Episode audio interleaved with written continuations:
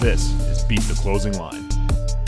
Hey everyone, welcome back to Beat the Closing Line. I am your host, Nicole Russo, alongside NFL analyst for TheLines.com, Eli Hershkovich one of our premier analysts. And you know, every Thursday we have a special guest that's going to talk NFL betting and give us their perspective on the games for this week. Today we're going to be talking to Brad Allen, formerly of TheLines.com and legal sports report, and now a gambling industry analyst for Eilers and Krejcik gaming. Brad, thanks for joining us today. I know you just got off of a pretty long flight from Las Vegas, so thanks for staying up. How are you doing today? I have had about two hours sleep in the last 36 hours, but on the plus side, I did grind about nine hours of NFL podcasts uh, on the flight. So I've got a lot of got a lot of ideas. I don't, don't necessarily have the numbers written down, so excuse me if I uh, I'm not that precise, but I feel like I have a, I have a good idea of uh, of what to expect. Uh, I give you credit for going through nine hours of podcasts on a 10 hour flight. I would have fallen asleep, but uh, good for you. Before we get started on the interview, make sure to like this, subscribe, hit the notifications button on YouTube so you know every time we post a new video. And of course, if you are listening wherever you get your podcasts, especially on Apple Podcasts, give us a five star review for your chance to win an Amazon gift card and subscribe to Beat the Closing Line on Apple Podcasts. Eli, I think you are going to start us off with the first question of the day. Yeah, Brad, the only thing that's worse than getting 2 hours of sleep is talking about the Commanders and the Bears. The the Bears are were one point favorites earlier in the week, I think up to minus one and a half. Now that's flipped uh, to Washington minus one pretty much at every shop. There are some pick'ems still available. Totals dipped down from 40 and a half to 38 uh, as late as Thursday morning, early Thursday afternoon. The reports earlier in the week that and today that Dan Snyder was the reason why the Commanders traded for for Carson Wentz, and he's off to a rough start. Justin Fields has performed a little better as of late eh, over the last couple games. So, what are you looking to bet on Thursday Night Football, Brad? I've got to say, I'm quite excited to bet the Washington Football Commander team here. Um, it seems like.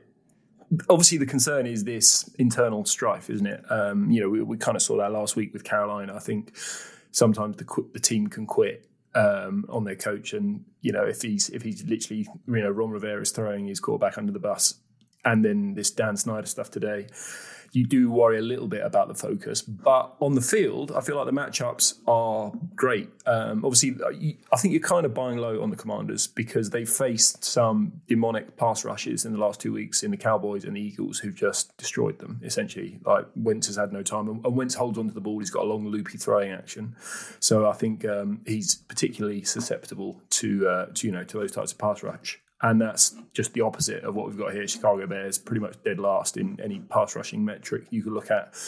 Like Robert Quinn, by far the best pass rusher, and he's you know like he's he's well over the hill and uh, well past his best. So I'm expecting Wentz to have a lot of time, and they do have good weapons, the uh, the Commanders, and that's you know that's one thing you can say for them. And Wentz is willing to take shots down the field. Um, and then just on the other side of the ball, Chicago again, it's, an, it's another trench trench mismatch in my view. Chicago uh, last in the NFL in adjusted sack rate allowed, 32nd. And Washington D line very good, especially in the interior. Daron Payne and Jonathan Allen, um, and they're fourth in adjusted sack rate. So to me, you've got big edges on, on both both sides of the ball um, in the uh, in the trenches. We're going to stay in the NFC North for this next one. The Packers are coming off of a pretty disastrous second half against the Giants, and they also lost outright. Now, the look ahead line for the Packers Jets was Green Bay minus nine and a half. That's gotten bet down to Pack minus seven, with some minus seven and a half at minus 105 available as well. Now, the Packers are 10 and 0 against the spread and straight up after a loss under Matt LaFleur, which is the longest streak in Super Bowl era teams winning and covering following a loss. What side are you looking towards here? Well, I'd be interested to hear your guys' thoughts on this one because I, I, was looking towards the Jets. Um, you know, I think the travel spot, obviously, um, the Packers coming back from London, which w- there's a little, little, trend going around. I think um, if if you if you've just come back from London without the bye week, the opposing team is going over their team total. I think six out of seven times since they started not taking a bye um, which I think logically makes sense to me. And then obviously the Packers' resume is just really unimpressive now. Obviously, Bailey Zappe overtime at home, and then getting beat by Daniel Jones pretty comprehensively. Like after after the Lafleur script ran out last week, they they did nothing in the second half. Um, and I think what was most concerning about that, obviously, I watched that quite closely as it was the London game. It was just how bad the Packers receivers are. Right, the, the Giants were down their top two corners. Adoree Jackson left that game. They, they were already missing their second best corner. And there was no separation. Like they were just, the Packers receivers were gloved up. And you would say the Jets have better corners, better defensive line than the Giants. So uh, I think it's pretty concerning for the Packers. Um, I guess the only, the, the sort of concern I'm starting to have, and, and what I'd be interested to get your take on is, could you say that last week against the Patriots, they were looking, you know, they were looking ahead to the London trip. Maybe they weren't that well prepared. I don't know. And then obviously you get the weird London game, which you could also maybe write off. Um, so you could possibly give them a pass if you're being generous. Yeah, Brad, I'm with you. I'm on the Jets. I regret it a little bit, but to your point about the Packers' run defense, it's similar to the Patriots script going back to a couple weeks ago, and the Giants for that matter. You run the ball against this team, you milk the clock, which the Giants did so well in the second half. And granted, that's Brian Daboll versus the Jets coaching staff. But for better or worse, we're both on the Jets at plus seven and a half or, or plus seven. I'm okay with too. But over to another gross team that you would typically say is bad on offense, but this year a little bit different. The Atlanta Falcons are five, five and a half, six point home dogs to the San Francisco 49ers. The 49ers tops in the NFL in opponent's EPA and opponent success rate overall on offense. So this 49ers defense is clicking on all cylinders under DeMeco Ryans. And while the Falcons got screwed against the, the Bucs last week with that Grady Jarrett personal foul, they're still 5 0 against the spread this season. So total is around, I believe, 44 and a half. Any bet on the side or the total in this one? Yeah, this this was just the the 49ers injuries essentially, isn't it? They're really starting to mount on the defensive side. I've been the biggest 49ers fan all year long. I've got them to win the NFC, win the NFC West, um, basically because of that defense. You know, I love the way they play, but could be missing Nick Bosa, Arik Armstead, Javon Kinlaw, um, the corner Emmanuel Moseley went down, the safety Jimmy Ward's got a broken hand. So they could be without five starters this week. And, you know, as you say, the, the Falcons have been very competitive, covered five in a row. Like they're, they're not a joke team anymore. And I think if you just, if you have to go in there with missing half your starting defense and laying five and a half points, it, it just seemed a little bit too big for me given, uh, given the state of the, the actual teams on the field. I need the Falcons to be a joke team because I'm trying to get to Atlanta for Pittsburgh. Steelers, Atlanta Falcons in December. And personally, I think the tickets are a little bit too high for my liking. So, you know, we need Atlanta to tank just so my wallet uh, can can feel a little bit better. But you're listening to the lines.com podcast network. Looking for the latest player props and the best betting odds from the top US sports books all in one place? Then join us right here every day this season for free picks and best bets from the sports betting experts you can trust. Check out the Lines.com NFL Megapod as Matt Brown, Stephen Andress, and Adam Candy break down every game for this weekend's football slate. Join the Coast to Coast podcast crew Mondays through Fridays as Nate Weitzer and Josh Lander bring you the best player props and game lines for Major League Baseball, the NBA, and the NFL. And tune in to Beat the Closing Line twice a week as Nicole Russo, Mo Nawara, and Eli Hershkovich dive into NFL opening lines, plus special guests from the sports betting world. So subscribe, rate, and review to the Lines Podcast Network, the source you can trust to make you a better sports bettor. All right, on to the late afternoon game. The LA Rams are 10 point home favorites versus the Panthers. Neither Cooper Kupp nor Aaron Donald practiced on Wednesday. You have PJ Walker likely making his third career start in for Baker, who is dealing with an ankle injury. Now, Baker has the second lowest quarterback rating over the first five games since the stat was invented. Only Jamarcus Russell's was lower in 2008. The total for this game is sitting around 41, 41 and a half. Brad, what are you betting here? Well, I mean, you'd be. I'm surprised to see the Rams laying 10, 10 and a half points here, um, given what they've put on the field so far.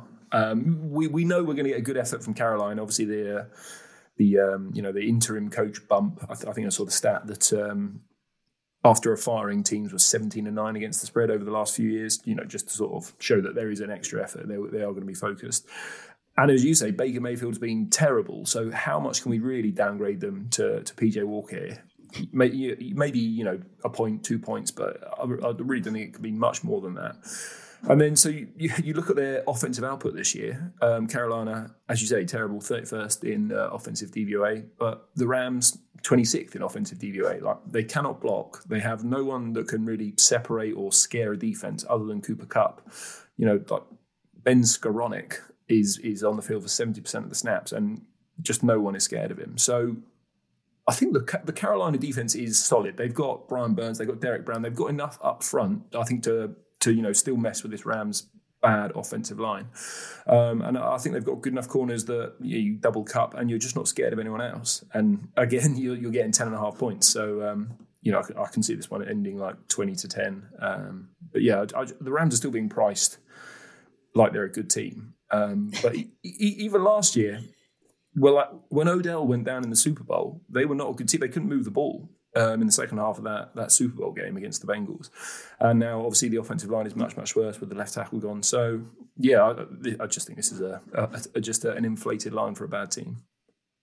It's interesting, and, and granted, the Rams are a bit different than the Packers in terms of the adjustment on the look ahead line specifically for this week, but. You look at dropback EPA for Stafford and Rodgers, and they're both in the back half of the league.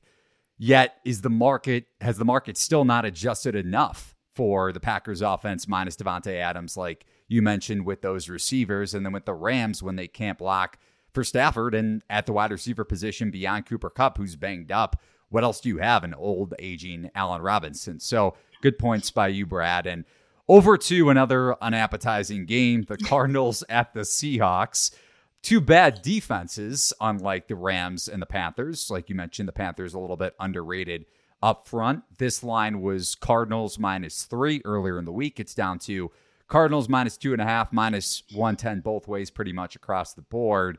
And both defenses are bottom 10 in the NFL in opponents' expected points added overall and opponents' success rate. Geno Smith and the Seahawks, Mo mentioned this on our podcast earlier in the week that they're kind of resembling the 99 Rams in terms of an explosive passing attack. So, are you back in the Seahawks as around a field goal point dogs at home, or are you taking the, the Cardinals to bounce back after a competitive game against the Eagles last week?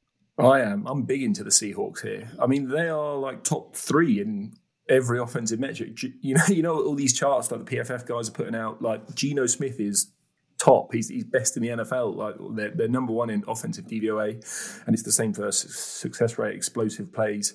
Um, and it we've seen them slowed down basically by the 49ers, who obviously got an elite pass rush. The, the Seahawks are young tackles, and that's probably how you stop them because Geno's playing well and the skill, we know the receivers are very good. So you can slow them down with an elite pass rush. But the, the Cardinals don't have that.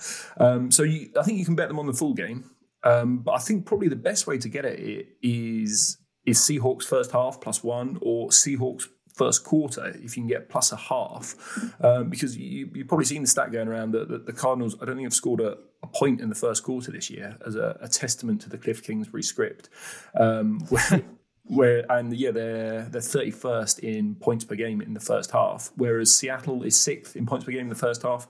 Um, they have been good on scripted plays. You know they sort of uh, was it Shane Waldron? He's a he's a descendant from McVay and Shanahan, and, and we know how they like to script the the first fifteen plays. So getting getting the far superior offense, equally bad defenses, um, and they're they're getting points at home. Um, I, this line was actually the same um, in the off season. You know, the look ahead lines from over the summer was Cardinals minus two and a half, and I would argue the Seahawks have been far, far superior to what we would expect. And the Cardinals have been much worse than we would expect. And this line has not moved. And yeah, that seems pretty wrong to me. Even if you don't have a bet on this next one, one of the biggest games on the slate is going to be Bills at Chiefs. The look ahead line was Bills minus one. It did touch minus three earlier in the week, but now it is back down to two and a half.